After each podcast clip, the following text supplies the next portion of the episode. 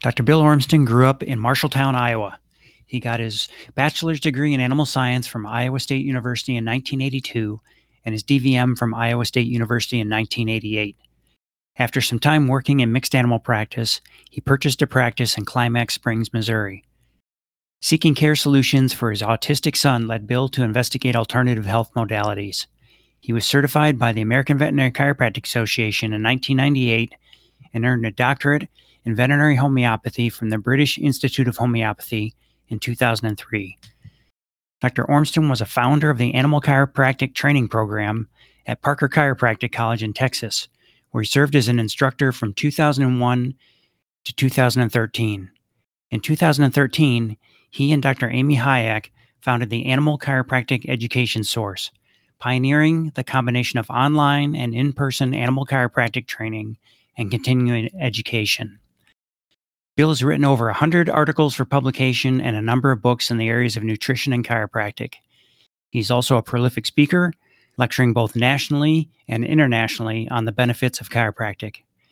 Please enjoy this wide ranging conversation with Dr. Bill Ormston as we discuss his childhood showing cattle, his early years in veterinary medicine, his training in chiropractic, and why chiropractic medicine is the key to health. Dr. Ormston, we are sitting across from each other. It's my first live interview, and I'm just glad that it's you.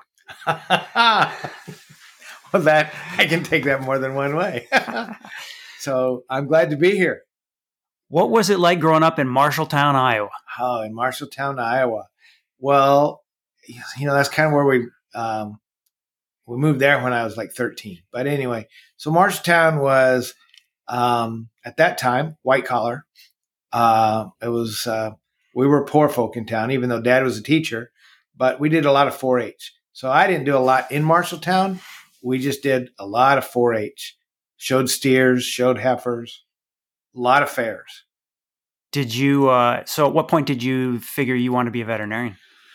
Um, well, so the original story that goes way back to when I was going to be a veterinarian was a dog I had by the name of uh, Super Squirrel. Uh, Super Squirrel was a long haired Chihuahua. Um, that was out of my Chihuahua. And my Chihuahua was a purebred, short haired Chihuahua. Paid big bucks to get it bred by another, you know, purebred, short haired Chihuahua. And we had this furry thing come out and took him to the vet for their first checkup and shots. And the vet said, Oh, wow, you've got a rare long haired chihuahua there. The pick of the litter went from eh to super squirrel. well, super squirrel did great. And then one day I came home and super squirrel was paralyzed. Back end. Took it in, and my folks said, Nope, no, we're not going to pay that much money, you know, which at the time probably was a thousand bucks, but you know, thousand bucks then, ten thousand bucks now, it's all relative. Yeah. But it was a lot of money. And uh, so we put Super Squirrel to sleep because Super Squirrel didn't have a broken back, which is paralyzed. Yeah. Well, now, not only did, when we really look back at it, not only did Super Squirrel get me started on being a veterinarian, it said, no, you're not going far enough. Go be an animal chiropractor. So, ah, all right. So, uh, bachelor's in animal science. Yep. So you're thinking large animal you, when you get, I, get to school? Yeah, I was thinking large animal all the way, cow vet. Yeah. You know, I worked on dairies, I showed cattle, missed nine weeks my senior year showing show cattle all over, went to the MGM sale, uh, which was, you know, for a little boy from Iowa. They made me rent three tuxes. Well, they, they sized me. They gave me three tuxes when I got there. Anytime you're with cattle, you wear a tux Yeah. you do realize that's okay if it gets dirty, wash it. We'll, we'll clean it for you. Always have a tux on. We're we're clipping cattle, we're hauling manure, you know, going to the wash rack with tuxes on at the MGM Grand in the basement. You know, it's like whoa, this is the life. You know, oh, I got to do this. Yeah. so what'd you do when you got out of school? Um, so undergrad, um, and I didn't get into vet school. Ah, I missed. Uh huh. So I went to work on a dairy uh, down in South Texas for couple years. decided, you know, hey, there's not a lot of job security down here. So I go back to vet school. So I went to vet school, sat in the back, was going to be a, a cow guy all the way. Uh, did a couple research projects at, when I was going to undergrad. Um, in fact, one was hexanol. We actually did the the trial on hexanol for pigs. Yeah. Um, you know they and they screwed up. The bacteriology department screwed up. So as a student back in the 80s, got 20 bucks an hour to watch pigs, and every two hours we'd have to write notes. And they screwed up, and every pig died but one control group, one pig in the control group. So for 48 hours, we had to watch that one pig and temp it every two hours. Ah, jeez. Got 20 bucks an hour, two of us, sit there, play cards, do a little studying. Yeah. And that was my, my, my first research project. Yeah, nice. so, what kind of practice did you get, join out of school? Um, so the first practice was mixed animal practice in Northeast Iowa. Um, worked way too many hours, like a typical you know practice. Yeah. Decided pretty soon that wasn't for me. Went to a practice in Hays, Kansas. We stayed there for about five years, and then I bought my own practice in Missouri. That was Climax Springs. Yep, Climax Spring. Yeah, So that's, what- That's where we met you. Yeah. So, was it mixed practice then, or what was it? It was. I had bought a mixed practice. It was supposed to be 50-50. Um, but the guy that owned it was old. That I bought it from, he was old. Yeah. And uh, the fifty percent of the mixed of the large animal that he did was like the max in the community. That was it. He was doing all the large animal work in the community. There wasn't any more to be had, but the small animal was just tip of the iceberg because most people weren't bringing him dogs and cats Yeah. because they knew it wasn't the place to go. Yeah. And then we blew that up pretty quick. We we went to about 85 small and and 15 large. And so it was totally not what I was looking for, but we bought a practice. So Yeah. So, what are the circumstances that led you and me to end up in the back row of in 1998 in Hillsdale, Illinois, in an animal chiropractic program? Well, first off, I have an autistic son and everybody wants to help. You know, you have a child or a family member that's sick, everybody gives you hints, helps. You ought to try this, you ought to try this. So, being trained in Western medicine, I had to look everything up.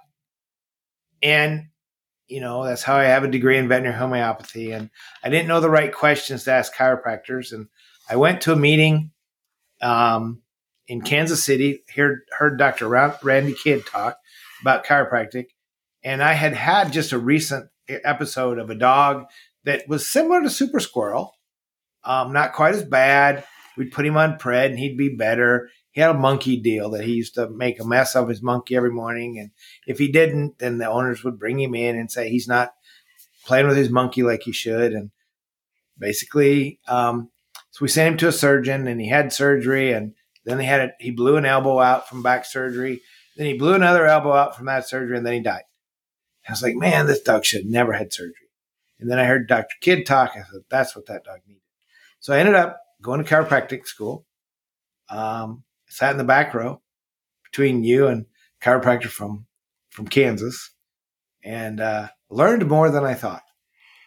So, had you been to a chiropractor before you went went Nope. to class? No, no. Dr. Rodney actually adjusted me uh, in the hotel room.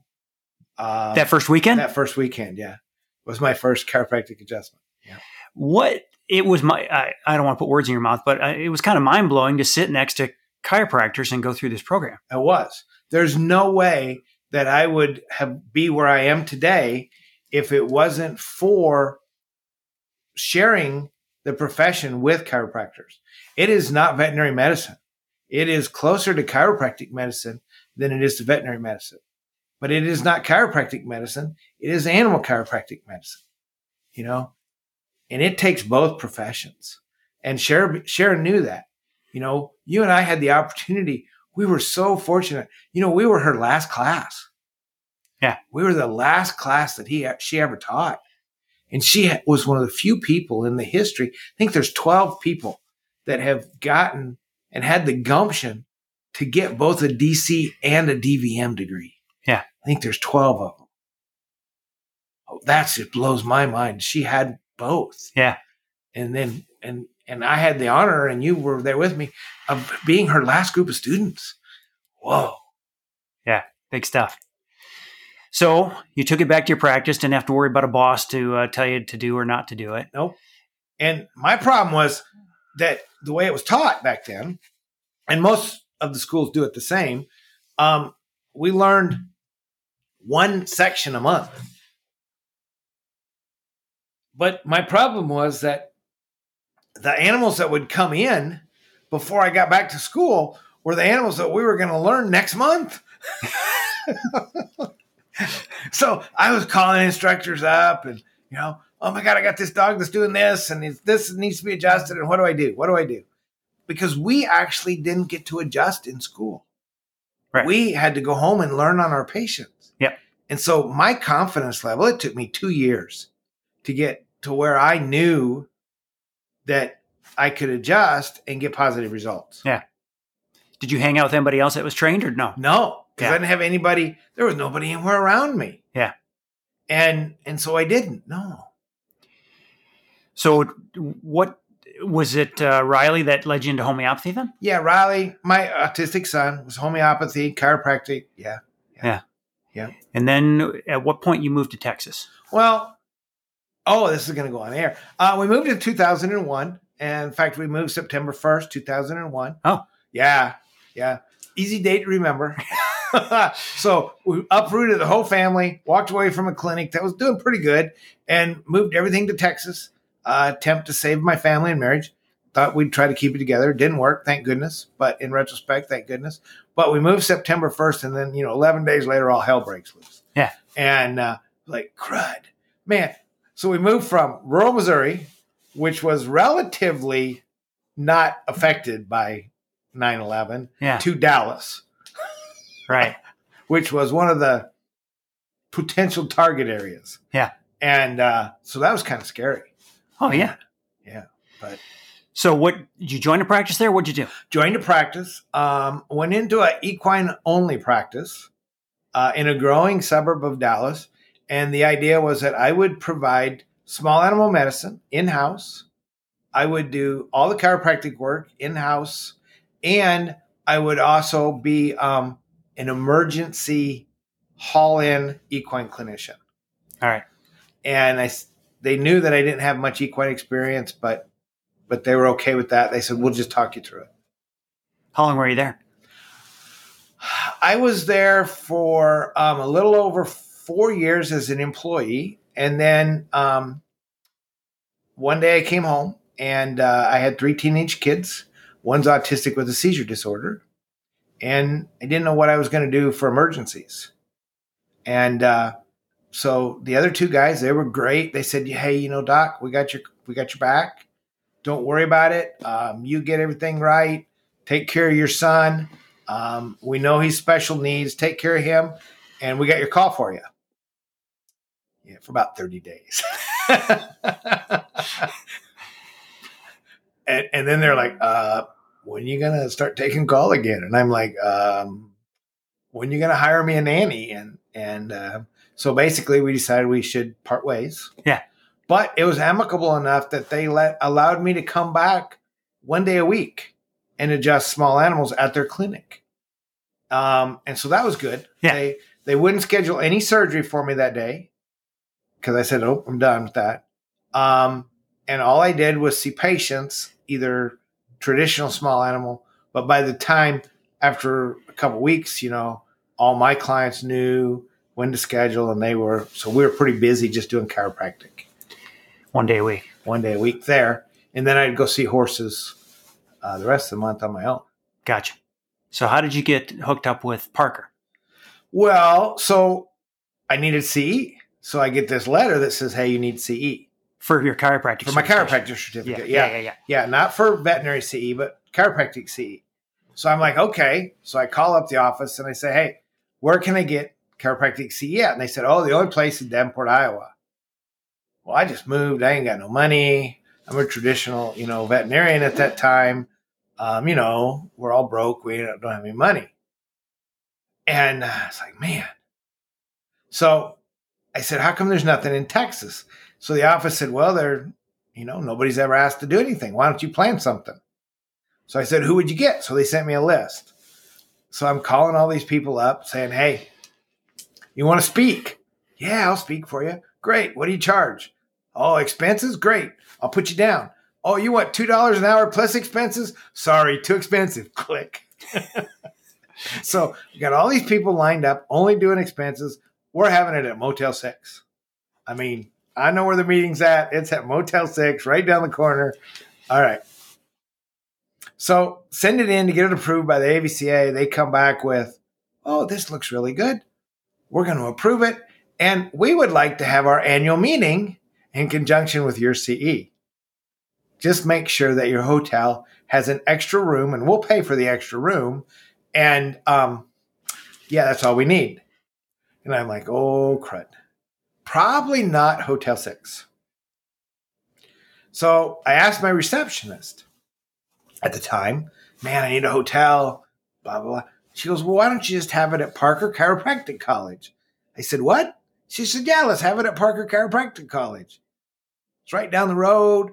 Uh, my husband goes to school there. There's a vet that's in charge, blah, blah, blah. You'll just, we'll just have it there. I said, okay, sounds great. So Jubilee Animal Chiropractic hosted the first uh, CE meeting outside Davenport, Iowa at Parker Chiropractic College in 2002. You were there. And uh, anyway, it was great. We had a lot of fun. And the people from Parker saw it, said, huh, you know, we should have an animal chiropractic program at Parker. So that's how I got tied up with Parker. And you designed the course. I designed the course. Uh, they had chiropractors on staff, but we had to have AVCA certified instructors teaching the labs. So even though a bunch of the staff took our first program to get certified, that first year we had to have all outside instructors come in um, to teach the labs. So we had a lot of guys come in, and then you had to come down to that first meeting and and make sure that do the site inspection and make sure our course was good and that we were doing what we were saying we were doing. So the first animal chiropractic program at a university. Yep, was in 2003. Yeah. Parker Chiropractic College. Yep. How long were you involved with them? About 10 years, a little over 10 years. Yeah. Yeah. One class a year? One class a year. Started in March, got done in August. And then the AVCA exam was in September. All right. So- and what happened next? Well, a couple things. Um, I like to attribute it mainly to I'm a veterinarian that's self employed. And I'm pretty proud of the fact that I worked, even though it was just six months a year, in a bureaucracy for 10 years. Yeah. Yeah. I mean, you know, we've discussed some stuff and you've been on some boards and, you know, oh, the frustration level as a sole and proprietor, the frustration level of some of that stuff can get pretty high. Yeah. But I was there for 10 years and uh, we parted kind of on mutual ways. It was a little unexpected, but we, you know, parted, I think, on good terms. Yeah. Um, and Dr. Amy and I had talked about doing some stuff on our own. And um, they kicked us in the gear butt and made us do it quicker. And so we um, taught our first students enrolled in March of 2012. So you designed your own, took your own program, and Yep. you guys built a new program. Yeah, new program called ACES, um, which comes after one of our mentors. You know, Dr. Rick, he used to say, if you're going to do it, be the best of the best, just like Top Gun. Yeah. So our acronym is ACES. All, uh, my clinic name is All Creatures Every Spine, and our school is Animal Chiropractic Education Source. Yeah. And uh, we have a thing on the wall in front of the classroom. It says, uh, You're more than a champion, you're an ace. so, I like to think that that goes all the way back to to um, Parker when we when our options when we talked to Rick. Yeah. because he said you need to be the best of the best. Yeah. And if you're not, don't do it. So where did you teach that first class? The first class we taught at Salina, um, and we taught there from 2012 till 2016. Um, so the first classes we taught in Salina. Um, of course, our program has always been half online and half at the at our house. Yeah. Um, we use our client animals. Uh, they get adjusted by students. Um, so we started having it's three modules instead of six because all the lectures are online. Yeah. So you have the same amount of hours, but it's just when you come to Dallas, Texas, it's more hands on. You're not sitting there listening to very many lectures. It's a lot of hands on, a lot of interactive lectures. I mean, we do some marketing, we do some we do some technique, of course, on hand lectures, but we do some marketing lectures, which are all really you can't do it because it's like, tell me about your practice. Tell me how your practice works. Yeah. Well, here's how I would implement chiropractic in your practice. Yeah. You know, oh, your state laws, you're a chiropractor. Your state laws are different than Joe's. Joe's state laws are different, but here's what I would do in your state. Here's what I would do in your state. And so we custom our marketing on module one. We challenge our students to go home and adjust five animals a day after module one. Okay. Yeah. We, when we went to options, we didn't, we didn't, we basically, they didn't say you don't, you can check them, but don't really adjust anything until you're done. Yeah. You know, How has that gone? I mean, it's awesome. Like we talked to a lady, there's a, uh, one of our students now, she's been to module one, hasn't been back yet to module two, and she's adjusting. Um, she says, you know, and that's how I know that that's the challenge we threw out there. Cause she said, you know, you challenged us, and I think I'm a little bit above the challenge. And I'm like, okay, well, there's a lot of challenges that I throw out there. Which one did you take? and she said, Well, you told us we should adjust five a day. And she goes, I think that I'm adjusting uh, probably between seven and 10 a day. And he said, Well, what are you charging? 75. All right. And so we, and she's three days a week. She's going to pay for her course $15,000, which includes the trip and everything, in under six months. Yeah. Probably closer to three months. And she's not even done taking it yet. Yeah. And she's already paid for the course. There's, I don't know of any other tool that you can do that with, Neil, right. you know? Yeah. and and she's doing it. So anyway, we lived there for and we and then we decided we made a vision board, put the house up there that we wanted, put the number of acres up there that we wanted, you know, and my wife said we needed this vision board and I'm like, yes, dear. You know, I mean, come on now, you know me. Yeah. You'd probably born if if if we came and said one of the three of you guys, Dr. Rodney or Dr. Rodney with the toothpick. Yep. You know, chiropractor from Kansas. Dr. O, Dr. Ormston, because it wasn't Dr. O back then, it was Dr. Ormston, or or Dr. Neal. You know, which one of us has a vision board? We'd have, both Rodney and I would have gone, Dr. Neal has a vision board. yep, Dr. Neal's got a vision board. And did you back then? No. No? Okay. But yeah, Most likely, man, most likely to have a vision board. right. Would have been you. It wouldn't have been me. Even when I did it, it was like, mm, yes, dear. but we did a vision board back in, in 2015. And I we look at the vision board now. Yeah. The only problem with the vision board is it wasn't big enough. Yeah. What'd you put on it? we put a house, you know, a rock house with a, a green metal roof, and we even had a contract on the house Yeah. at the time. Yeah. contract fell through. It was about three thousand square feet, and we live in a ten thousand square foot house now. And uh, you know, the house we moved into had a wood shake shingle roof, and so I made sure I pointed that out that it wasn't the vision board house. And then we had some air conditioner problems six months later, and they came out. And air uh, insurance guy said, "Yep, you need a new roof too." And oh, by the way, we won't we won't pay for a shake shingle roof anymore because it's a fire hazard. So you need to probably put a metal roof on on that house. Yeah. and uh, the insurance is going to pay for most of that. And uh, Dr. Amy said, "Can it be green?" so It she was right. We now live in a white stone house with a green metal roof that was on the vision board And that the idea of that of the ranch was a place to train students. to train students, the whole thing, and and raise chiropractically adjusted, chemical free food. And so I I know, but let's go through. I mean, you you set up a Oh. s- pretty special um, environment for the students. We did. Yes, we we do. They come in. Um, I mean, we live 45 minutes from any place. Yeah. hour and a half from Dallas. So they get there. Uh, we have 10 bedrooms. Um, you come in, and we it's it's everything is gluten free, sugar free, anti inflammatory from the get go. Um, it's quiet. You know, we come in, we we teach in the classroom. That's you know significant. It's family style. We have uh, six old fashioned oak dining room tables that seat six people each, Yeah. and we have six of those in the classroom All right. and and we basically set three people on a classroom so that nobody has to crane their neck. Nobody has to. There's TVs, three big screen TVs in there, and uh, we look at the PowerPoint presentations, and then we go down and we have dog lab on Thursday. So you get there Thursday at noon. We go over dog adjusting techniques for the sacropelvic, just like you and I did, but we do it. We get there Thursday. We go over Thursday the techniques Thursday afternoon, and Thursday night they are students are adjusting sacropelvic of dogs. Let's go back to the food for a minute.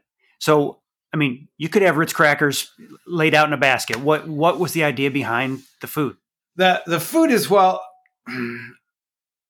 you nobody can see this now, but you saw me at my worst. Um I weighed a lot more than I do right now. Uh, I weighed a lot more than I did when you and I were in class in 98. You know, um, I probably gained close to 100 pounds. It was up around 300. And uh, um, Dr. Amy said basically at one point in time, we were dating and she said, Well, you're going to do something about your weight. And I was like, Yeah, why? she said, Well, if we're not going to, you know, if you're not going to take care of yourself, then there's no sense in us dating anymore. Yeah. Oh, well, I guess I probably ought to take care of myself then. Yeah. Because I kind of like this, us dating. So anyway, um, started losing some weight, watching my diet, eating healthy, and it and it made sense. And she was like, we were trying, and we noticed when we got Riley off of sugar, his seizures went down. Yeah. When we got Riley off of gluten, his seizures went down even more. So diet, man, must have something. And you know, your stomach doesn't hurt all the time. You don't, you know, you're not inflamed, you're not swollen, and all kinds of stuff when you get off some of that food. Yeah. We recommend it for our pets. Right. You know, Yeah. we recommend whole food, raw food diets. So why would we not recommend species appropriate food for people? Right. Is it a bigger shock for the veterinarians who come in for class or the chiropractors that come in for class to be in that kind of environment? We see some of it surprising. Yeah. Some of it's surprising. Um, a lot of it depends on why they're there. Okay. Of course, we see a lot of veterinarians that are having paradigm issues in their own head. Yeah. They don't use drugs. They don't do that kind of thing for them or their family. And then they go to work and say, here, take this pill, take this potion. And it's like they're having trouble with that hmm and they can't handle it. So they got to change that. Yeah. And so they come. Well, they have no trouble with the diet. They're like, oh, Yeah. this is awesome. This is what I want to be. Yeah. Um, so that's okay. Some chiropractors are healthy. It amazes me. There's some of both professions though that are not, you know, one of our worst um, was a chiropractor and he would eat a, um, in a two hour lecture, he could consume a movie size, uh, Mike and Ike. he was trying to hide it, Yeah. you know. Yeah. But then, you know, he'd he'd have it in his, you know, books or whatever, and he, you know, and I knew he was eating something, but then he had the boxes all laying around, you know, and and the students were like, yeah, he'd always asking us if we wanted some, and uh, but he was, yeah, he'd he'd go through a box every two hours, so probably two boxes a day Wow. of Mike and Ike's or or uh, the red hot ones, you know, the cinnamon ones, or Yeah. I'm like, wow, and he's a chiropractor. Yeah. How many how many veterinarians show up and they're looking for just another tool in the toolbox, as they say, and and you guys need to impress them with the uh, chiropractic philosophy or turn them on to it, I guess. Um, well, it used to be more, more veterinarians. yeah. Um, but but now we have a reputation, I think. Um, and I think our reputation is that if you want it to be a tool in the toolbox and you don't really care why it works, you know, then don't go see us. Yeah. Um, but every once in a while, we still get one that doesn't believe it and they don't think they can do it. And, you know, but most of them are convinced by Sunday that that they can do it and they know what the chiropractic philosophy is. Yeah. I mean, we dip them in it pretty much. I mean, we don't tell people they have to get adjusted. We don't tell people they can't get adjusted. Um, we have a chiropractic adjusting table that was donated to us by an alumni. It's in our living room, Conveniently located. conveniently located. Uh, we believe location is a state of mind. so most people are licensed in their state of mind. Uh huh. So as long as we're both in the same state of mind, then you can get adjusted there. So um, we have a lot of adjusting going on there, and uh, after class and stuff. And so a lot of veterinarians actually get their first chiropractic adjustment at class. That's pretty cool. Yeah, How much? How much of a, it must have been a huge pain in the ass to put your lectures online back then. when we first started, it was. Um, so, but even going for Parker, I would have never dreamt. Like I have a part of my. You, you see my lectures. I like live video. Yeah. Um, because you never can get an animal to do what you want it to do if it's live. So video is always better. Yeah. Okay. Good video. Um, and I had this one PowerPoint way back when it was neurological examination of the quadruped. And it went through all these neuro, you know, patellar reflex and all the reflexes. And, and it went, it had normal and abnormal, uh, slow, fast, normal, absent on all these reflexes in both the dog and the horse. Yeah. Tons of video. And you could go back and forth and watch normal and then go watch hyper and then go watch slow and then go back to the main slide. And it was going great. I was, and then all of a sudden it went, fell to pieces. And I couldn't make this video work, this PowerPoint work. Yeah. And I'm calling PowerPoint and I'm saying, I don't know what's going on. Something, I can't make this one work. And they're like, of course, the first layers. Well, did you plug it in?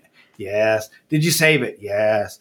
You know, we went through 11 layers of, of support at Microsoft. Yeah. And I got to the 11th layer and I told him what was going on. And he goes, Oh, you have 101 hyperlinks. I said, What? He said, You have 101 hyperlinks. PowerPoint is maxed at 100 hyperlinks per PowerPoint. Okay, great. He said, Yeah, take out one hyperlink and see if it works. So I did. It worked. It's like, wow, who would have known? And then remember when we talked about what I was going to go to vet school? I was going to be a cow vet. Yeah. So here's a cow vet, you know, sitting in the back seat, uh, back row of, of vet school, figuring out that you max PowerPoint hyperlinks at 100. In one presentation. yeah, in one presentation. Okay. Long ways. All, all of a sudden, I'm a computer geek. Yeah. Yeah. Jeez. So, So, all right. yeah, so putting it online was easy. You know, we just finding a platform at the time was hard. Yeah. but we do have a we have a secure platform. Um, it's called uh, eLeap, and you know the thing of it is, is by going through eLeap, we we're able to get RACE approval for our CE. I mean, we exceed what most uh, licensing boards are requiring for online. CE. Nice. And uh, we should talk. I mean, you guys offer CE. Yeah. I mean, not just the it's not just the uh, classroom, the class stuff for the basic course, but it's there's online CE there as well. We well. have online CE. It's RACE approved. It's AVCA approved. Um, all you got to do is make sure you ask and look at the website because some stuff is RACE approved and some stuff is AVCA approved and some stuff is not approved and some stuff is Minnesota approved. And oh, it just gets you know that it's a headache. Yeah. But but yeah. So just which dot I do you cross and which T do you you know put a dot above and get make sure you get the right stuff for the right board. uh huh. But yeah, we do all that. On a variety of topics. Yes. Yes, we have we have multiple lecturers. Yeah. Um, you know, and and then we just put it up there, and people. We've got a couple from Dr. Ava Frick, and there's some from um, Paul um, Berngard, I think his name, from uh, Hero Dog Braces. Paul Uh-huh. Brummert, Brummert, yeah, Yeah. Yeah. from Hero Dog Braces.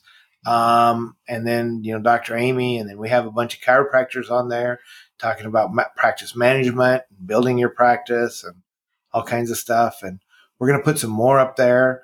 Um, you know, marketing. We do a lot of uh, practice marketing stuff out there. Um, you know, like you said today, we build 3D skeletons. The the skeletons we used in class when we were going. You know, if you break them, you can't fix them. Yep. Uh, I have nine of those uh, in a bucket. You know, they're pretty much not worth anything, and you can't fix them. Yeah. So we started. We got our own 3D printer, and we started making uh, dog skeletons, and then we make horse skeletons too. Um, and so because you can't, you know, educate, and we sell those to everybody. Yeah. Um, you know, we find stuff. We go to the chiropractic meetings. We go to the vet meetings. We're always looking for ways to improve animal chiropractic um, and make it better because, you know, people still ask, is it a thing? Is it a thing? Is it really a thing? Yeah. So, yeah, we wrote the book. Yes, it's really a thing. Um, I mean, from the beginning, it seems like when we first started, you've been writing and um, putting out um, client management or client um, materials, and now you guys are supporting the kind of supporting the business side of it. Has that always been an interest? In, Well, for me, client education was always important. Yeah. Because, you know, I got a little ADD going on, a little OCD, and, and, you know, and I'm like, oh my God, I told 14 people that today. Why didn't you listen? You know? And, um, and so, you know, if you're the third person that asks the same question in a day, you may not get a very good answer because, because I'm done. yeah, and and so for me to be able to hand something to somebody and and go over it with them is important. It's huge because it makes sure i get all the points. Yeah. you know because i mean in a day-to-day practice how many times do you tell somebody to go up and down the stairs? Uh huh, that's the best thing you can do for that right now for your dog. Just find you a stairway and go up and down you know? Fast up slow down. Fast up slow down you know?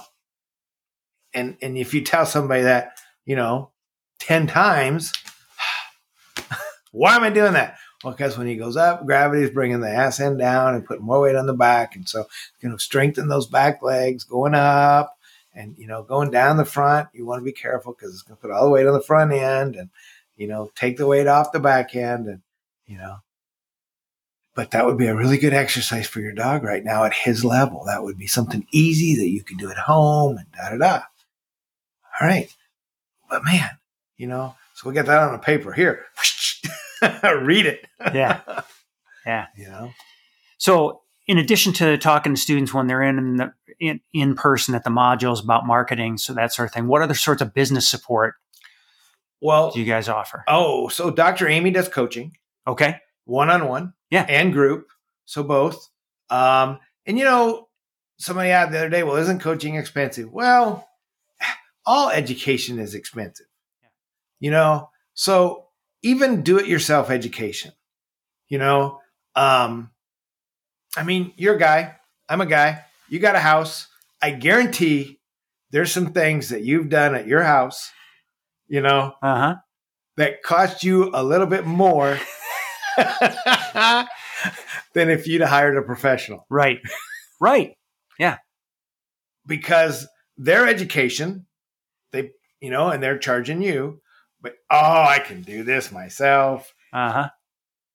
and you got educated and now you know how to do it but it sure cost you Yeah. all right Yeah. so education costs so if you got time and money go get your go by all means go do it yourself don't don't worry about the people that went before you and have been there and have done the same things that's basically what coaching is wherever whatever kind of coach you get Yeah. you know uh, whether you have a personal trainer you know that's helping you with individual coaching whether you have you know, um, a religious coach, uh, uh, somebody that helps you get your brain on on task, your spiritual thing going. I mean, I think it's important that that we better ourselves in every way. So if you do that on your own, great. But she's there to coach. I'm not, because um, my patience level sometimes isn't very good. Yeah. So I know that about me. So I'm probably not going to be a coach. and she's coaching holistic veterinarians. Co- coaching holistic veterinarians, animal chiropractors. That's yeah. her her main thing. Yeah. Um, and helping them increase their quality of life, uh, increase their patients' quality of life, and um, find out what their true mission statement is. Yeah.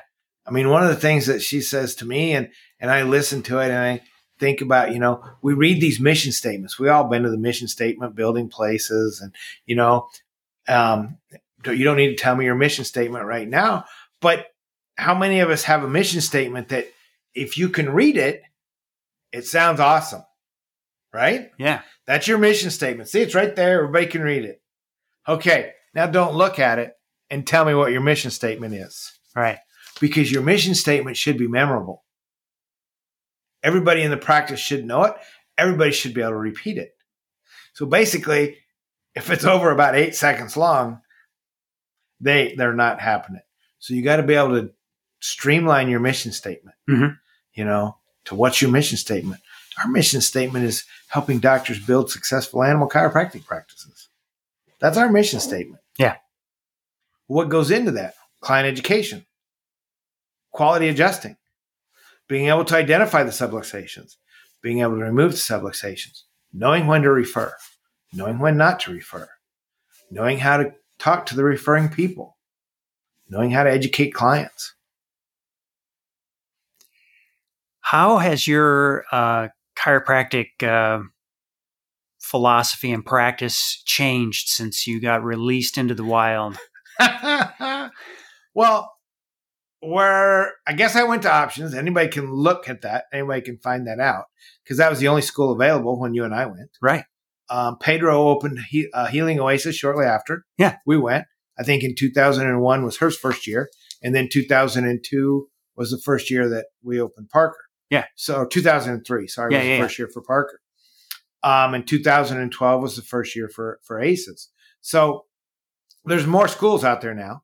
But when we went, um, and I think Sharon was concerned about being too aggressive with her philosophy. Yeah. Um, when you read some of the things she wrote, I think her philosophy was right up there. Um, but she taught it as a tool in a toolbox. Yeah. And that's the way we learned it. Yeah. Um, the more I learn about chiropractic philosophy, it is the tool in the toolbox. it, it, it is the first tool in the toolbox. Um, it is a diagnostic tool. It is a treatment tool and it works. Um, above, down, inside out. It's the only way the body heals. Um, anything else is artificial. You know, if you're not dying, then, you know, boom.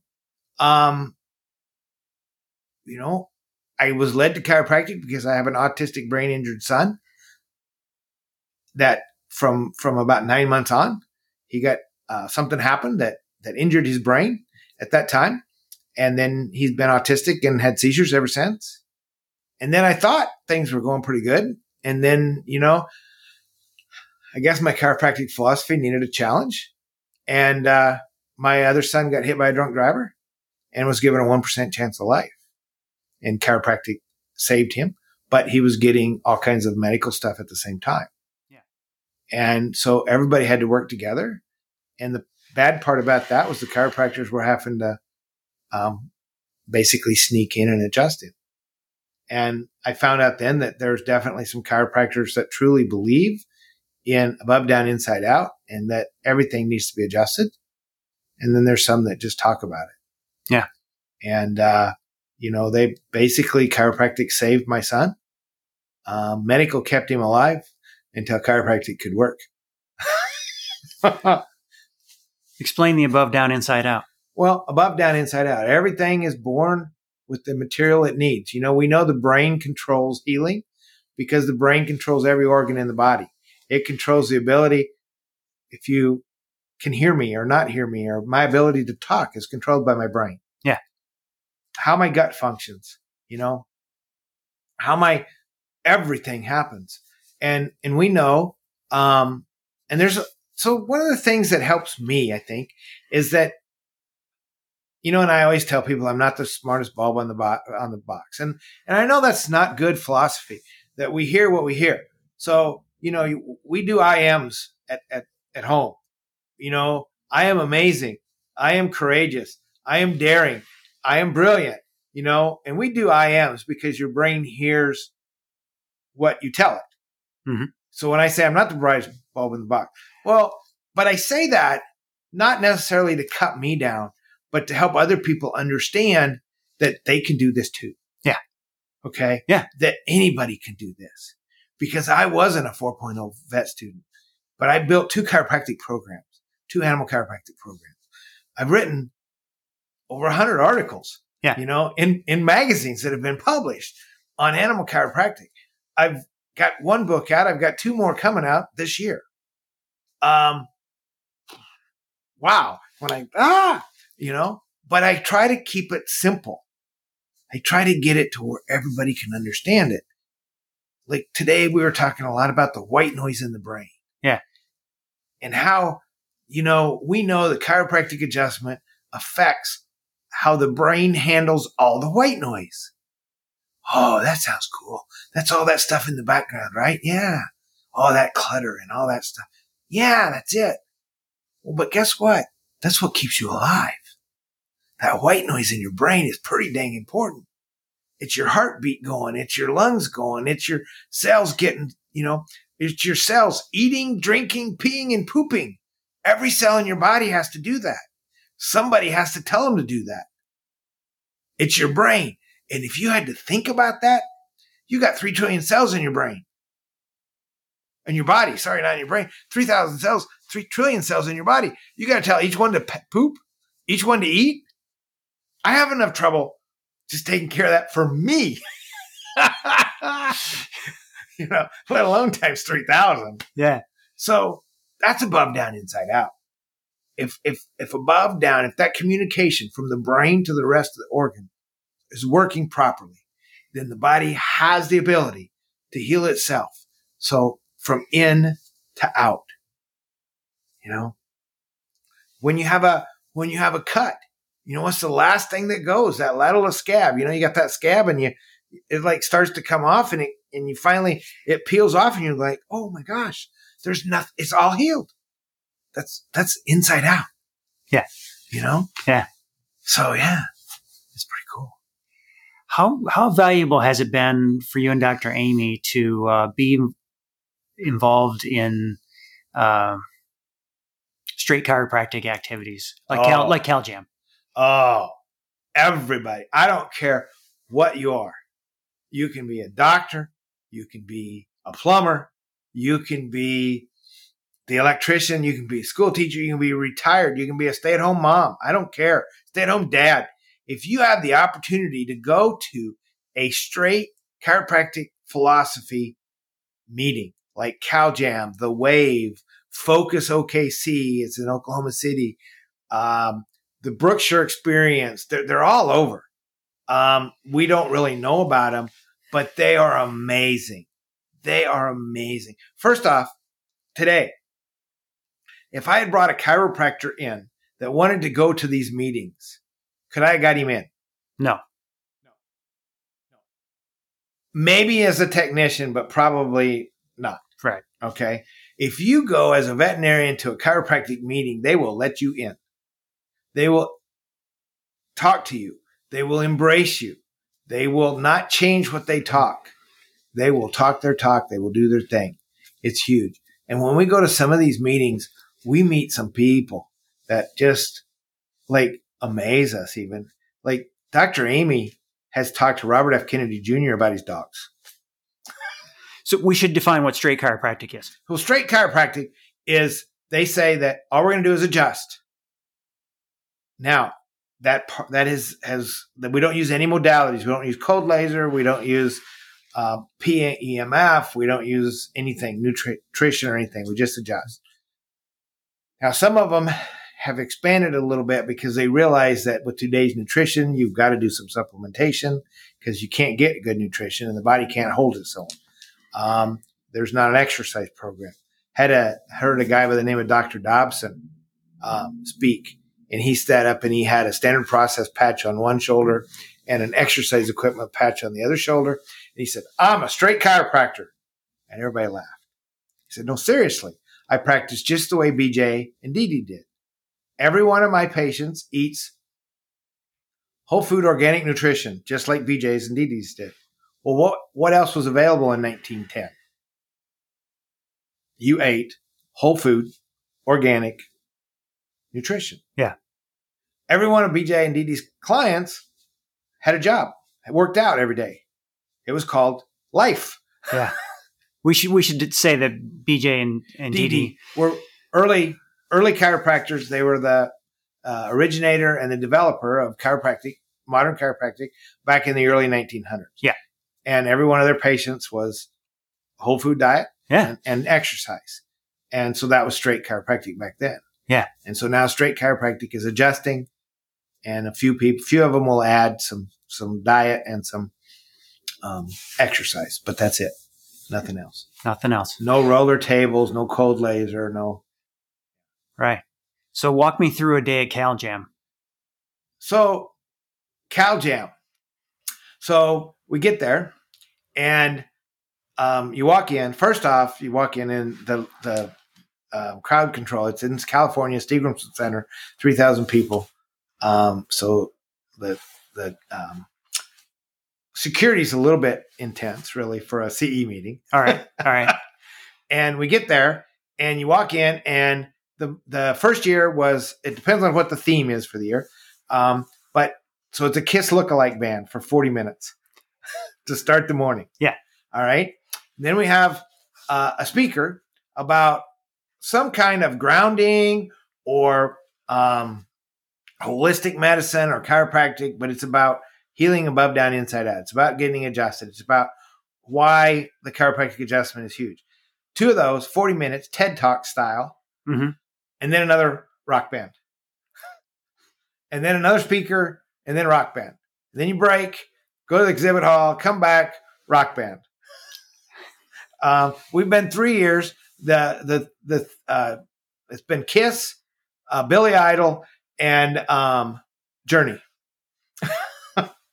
so those were the basic um, the themes so it's it's just like you can't not be fired up when you're done. Yeah.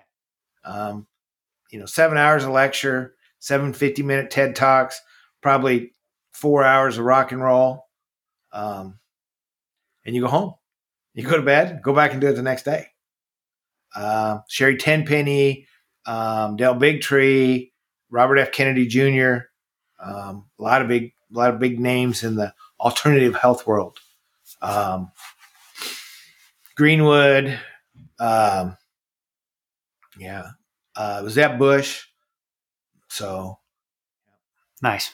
yeah, Are the other meetings you mentioned are they pretty similar? yeah, they are. Focus, they're smaller, Mhm. uh, and the and the band is probably uh, recorded. Jam's the only live live one. Yeah. Uh, but yeah, it's pretty amazing. And they didn't have it this year; it was pro- postponed. But um, we spoke. Uh, our goal is, of course, to have animal chiropractic on those stages. Yeah. and we're getting closer. You We're think? closer? Yeah, yeah. Um, so I actually spoke uh, at a straight chiropractic meeting in um, September last year in Boston. Uh, straight chiropractic meeting. It was uh, the uh, Massachusetts Chiropractic Philosophy. How'd that go? It went great. Um, they really liked it, and we talked about animal chiropractic and being specific and why.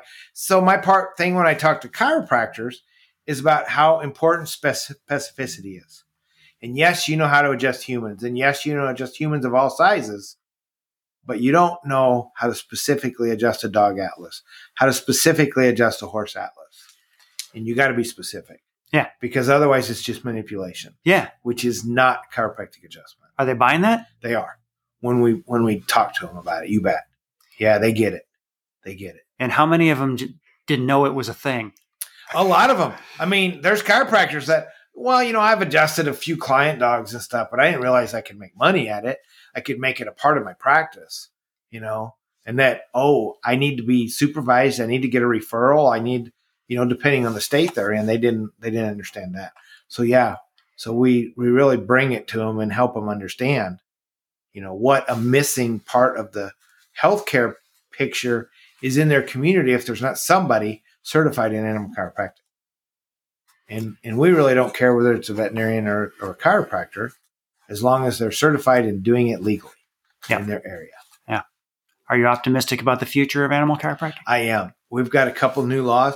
One of our students wrote himself out of a job.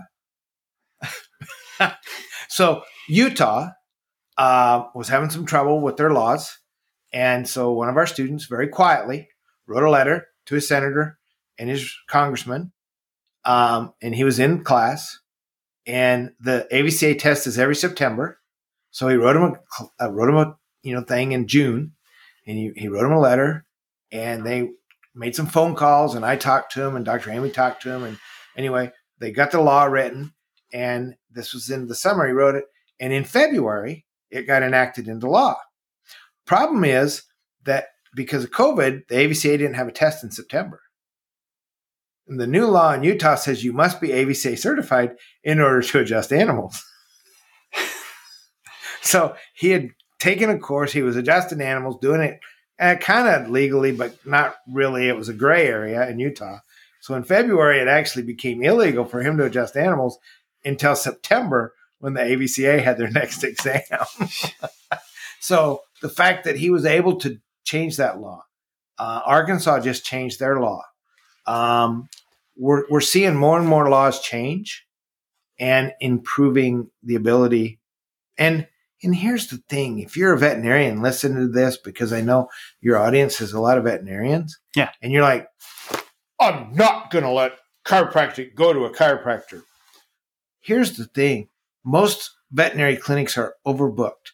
They're busy. You know, if you have over a two week wait for an animal to get into you, people, that's too long. These people will not wait that long. They're going to go find something somewhere. And unfortunately, it might be a layperson. But if you put a chiropractor triaging in your waiting room or in your parking lot, okay, my average time to treat a dog is less than five minutes. And within 10 minutes, I'll know if that dog needs more therapy today or if he can wait till tomorrow. All right. Yeah. So within 10 minutes, I know does that dog need to come see you this afternoon or not? So I can triage patients. I can treat, you know, 12 patients in an hour with chiropractic. I can't do that with traditional medicine. Yeah.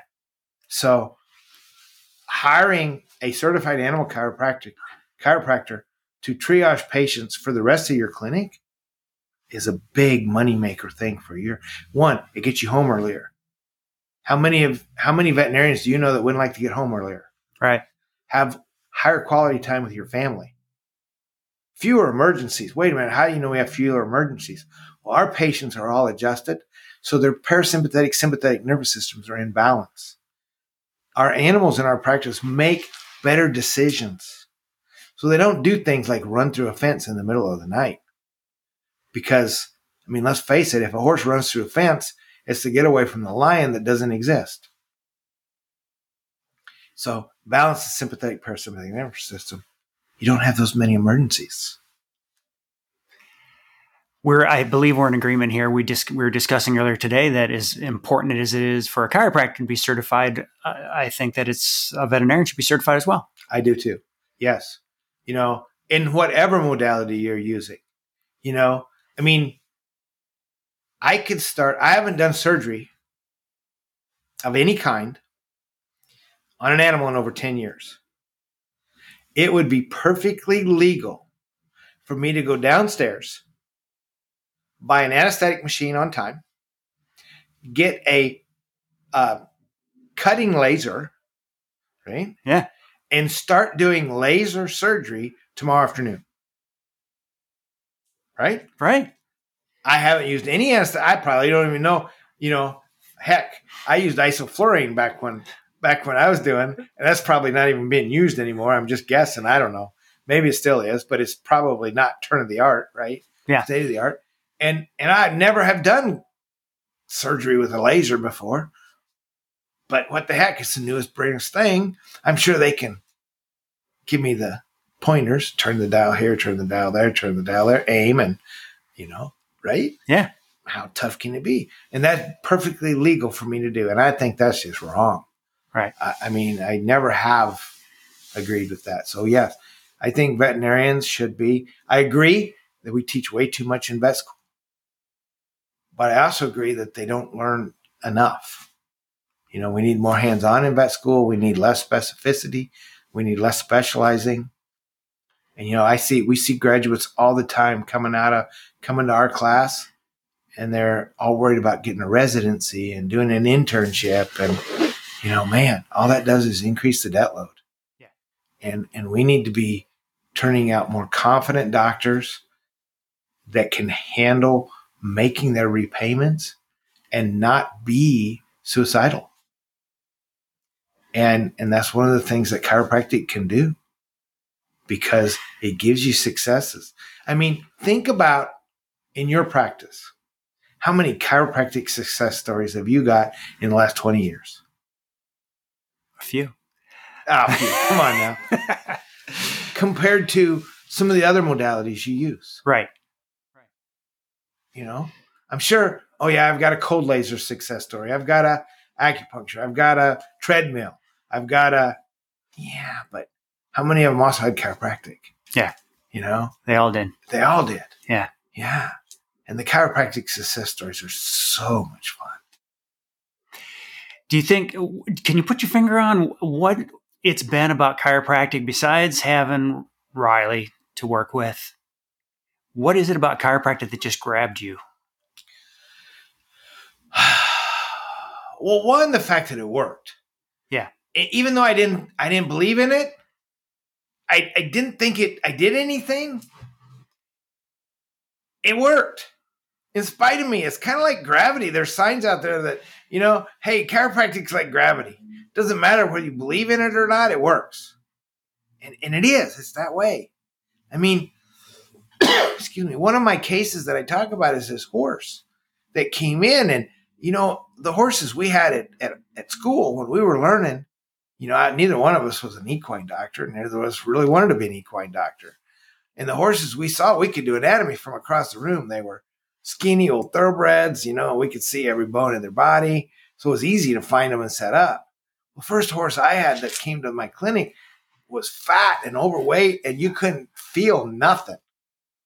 And it had a history of a really severe trauma. And and I'm like, oh man. And I adjusted it. And I'm like, I don't know if I did any good or not.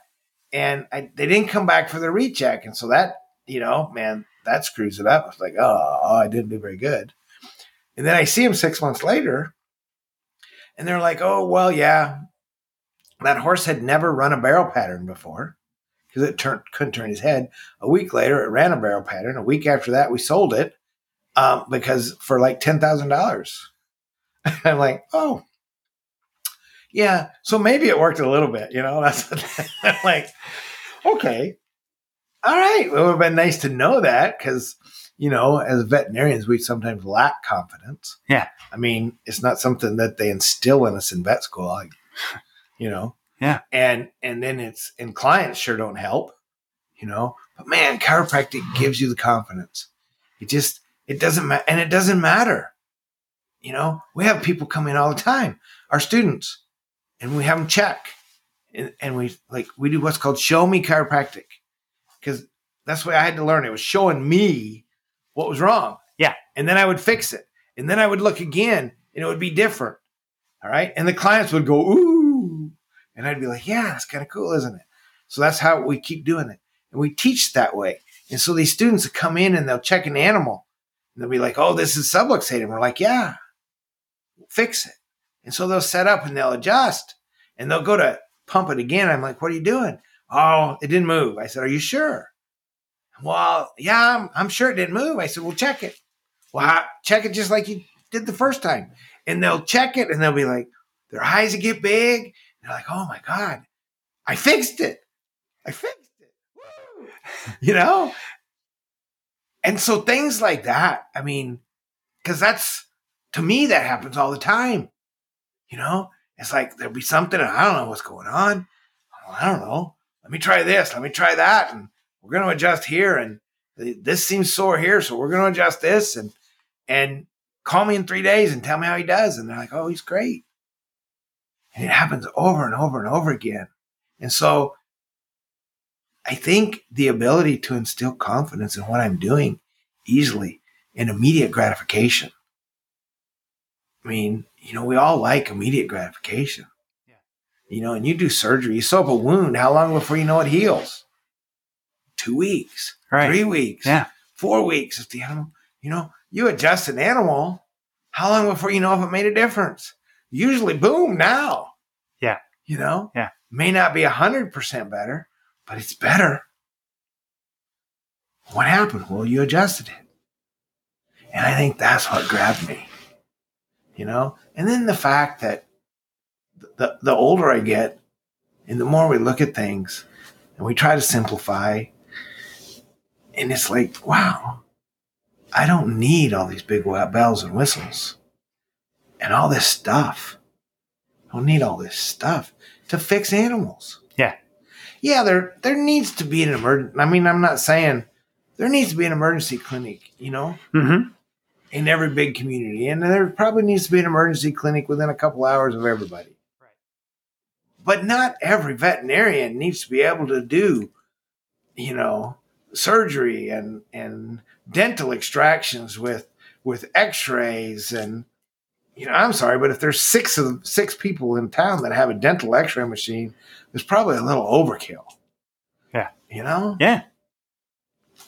Because adjust them, change their food, and a lot of it, you know, it's amazing what happens when you just adjust and alter the nervous system to that tooth that you're trying to extract. Give me 14 days and let's see what happens if I just adjust the atlas and alter the nervous system to that area. Right. So, yeah.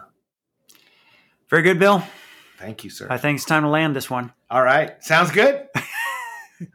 good to talk to you. All right. Thanks. Have a good evening. You too. This podcast is made possible through the generous support of the College of Integrative Veterinary Therapies. CIVT provides world leading education in natural medicine, including three accredited postgraduate qualifications, industry recognized certifications, and a wide range of evidence based courses and webinars delivered by qualified and experienced practitioners. By bridging cutting edge science and tradition, CIVT helps you to expand your treatment options to tackle your most challenging cases. And whether you're a veterinarian, veterinary technician or nurse, animal health professional, or someone who wants to learn more, they have the right course for you. Investigate their offerings at civtedu.org. If you're enjoying this podcast, we'd appreciate if you take the time to tell a friend and to give us a favorable rating on Apple Podcasts, Stitcher, or Spotify, or wherever you get your podcasts. Thanks again for your support. We'll see you next time.